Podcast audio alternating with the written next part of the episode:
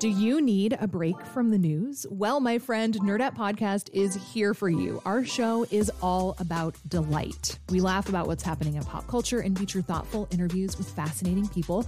We even have a monthly book club that you can participate in. I could just go on and on about it. I loved this book. It was an experience, I'll tell you that. I discovered authors I had never heard of, and I'm really happy that I did. Come hang out with us. Listen to Nerdette wherever you get your podcasts. When were the what schools? Uh, Who decides what the next? Where's that story? Why they keep the loop? What is this? It's Curious City, where WBEZ answers your questions about Chicago, the region, and its people. Hi, Shannon Heffernan here to answer a question from a listener about an old Chicago attraction. It was near and dear to some, but as you'll hear, it definitely had a dark side. When our questioner, Ross Brote, moved to Roscoe Village a few years ago, he started hearing about an old amusement park that used to be in the area. He saw a mural of the park at a local bar, and there were photos of it in thrift stores. He got curious. You can ask around, but you never really get a full answer. It turns out Ross stumbled onto a Chicago icon, Riverview Amusement Park, opened in 1904 and closed in 1967. The most interesting part about it is it seemed a little creepy and strange, and I wanted to know more about it. We took that as a challenge. We found a ton of stories from the park. Right now, we focus on two rides that get at some of the stranger aspects that Ross mentioned. One ride was called the African Dip. We'll hear about that in a minute. Let's start off at the park's entrance, where a giant face of Aladdin's castle dared visitors to enter the fantastical funhouse. Chuck Wlodarczyk starts us off. You know, in Aladdin's castle, when you started walking up the stairs, about the fourth or fifth stair up was a big air hose, where a guy sat there and operated the air hoses to blow the ladies' skirts up as they negotiated the stairs. To the cheers of the 400 guys that were standing in front of the, the, the fence in front of Aladdin's castle, there was always a crowd there.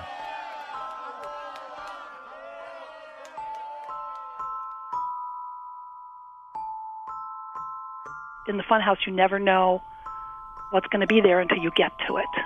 It was kind of like the things would jump out at you and flash by you, you know, and you'd go, ah, it was so scary.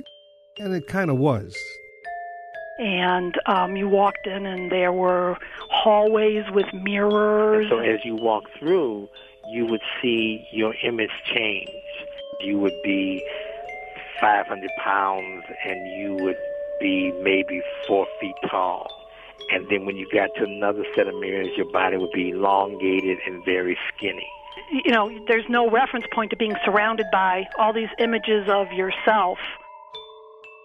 I know one one distinctive part of it was when these little like hairy things would come down and they would touch on your head, so you would feel like it was spiders. And I remember my wife telling me that she screamed so much when she was in there they had to turn the lights on and usher everybody out. There were all these like tilted floors, and I remember my father standing on the other side of that section and trying to get me to walk across, and me being really, really scared. And I think in hindsight, perhaps my father was enjoying watching how I reacted to it. Hmm, gives me a new insight into my father were you to approach me on the street and you ask me, Gosh, do you remember Riverview? Certainly I do. And it evokes pleasant memories as a young guy. But my mind would always come back to this cage. There were white guys on the one side and the black men were in cages. As long as I can remember, they always had black fellows sitting on these benches above these dump tanks. And if you hit this target, the guy in the tank would fall in the water. And for a couple of years, they called it the African dip. And before that, uh, dunk the N word. Oh, no, I saw that. And as a kid, I, I was kind of ashamed of that. You know, I mean, it was something I was not interested in. And the other thing is, I didn't see anybody else that was African American throwing the ball. During that time, you know, we're talking about in the 50s, That was when everything was started changing. There are those of us who grew up watching uh, tapes from all these riots in the street. You know, we had Emmett Till was killed. Things were changing in Chicago.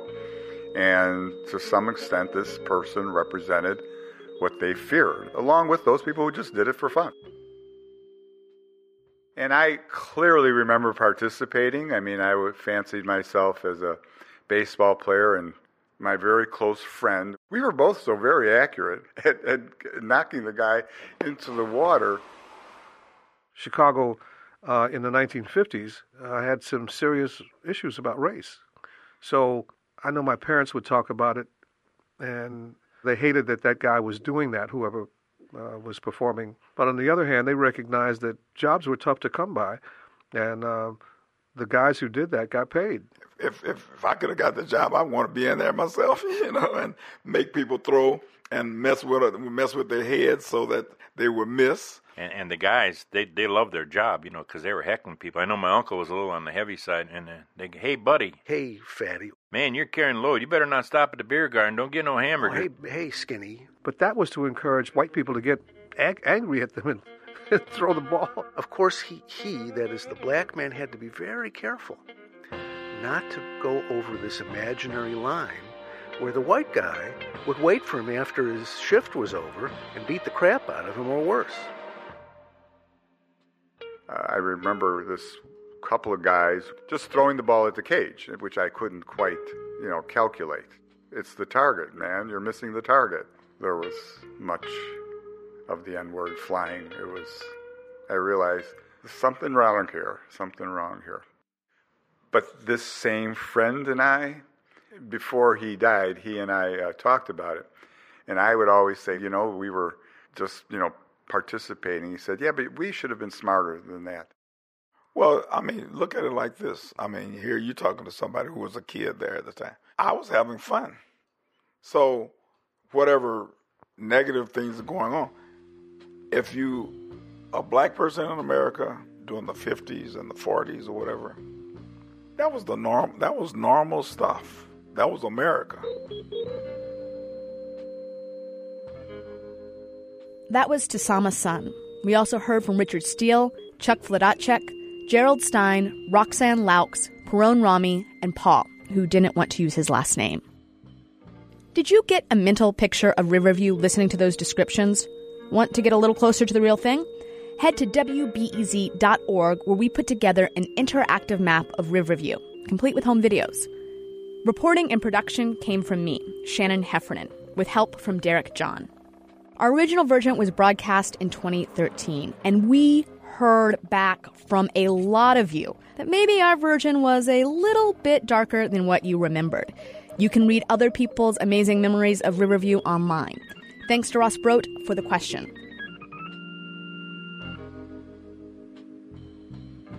Curious City was founded by Jennifer Brandel, WBEZ, AIR, and the Corporation for Public Broadcasting. Support comes from the Doris and Howard Conant Fund for Journalism. Curious City on WBEZ is supported by Audible.com, which has more than 180,000 audiobooks and spoken word audio products. Audible is offering Curious City listeners a free audiobook of your choice and a free 30-day trial membership. Just go to audiblepodcasts.com slash curious city and download a title and start listening on your iPhone, iPad, Kindle, Android device, Windows Phone, or over 500 different MP3 devices. Audible suggests Curious City listeners may enjoy books about Chicago, like The Devil in the White City or Fire on the Prairie. That's at audiblepodcasts.com slash curious city. Next time on Curious City. Ever wonder if the stuff in Chicago's recycling bins just ends up in a landfill somewhere? Well, turns out it goes all around the world. What you put in your recycling bin is put there so somebody else can consume it. You're doing an environmental good deed, but you're also competing directly with, say, a bauxite miner who's pulling bauxite out of the ground to be made into aluminum cans. You're competing against a logger. I mean, you're part of a commodity business. Beyond the Blue Bin, next time on WBEZ's Curious City.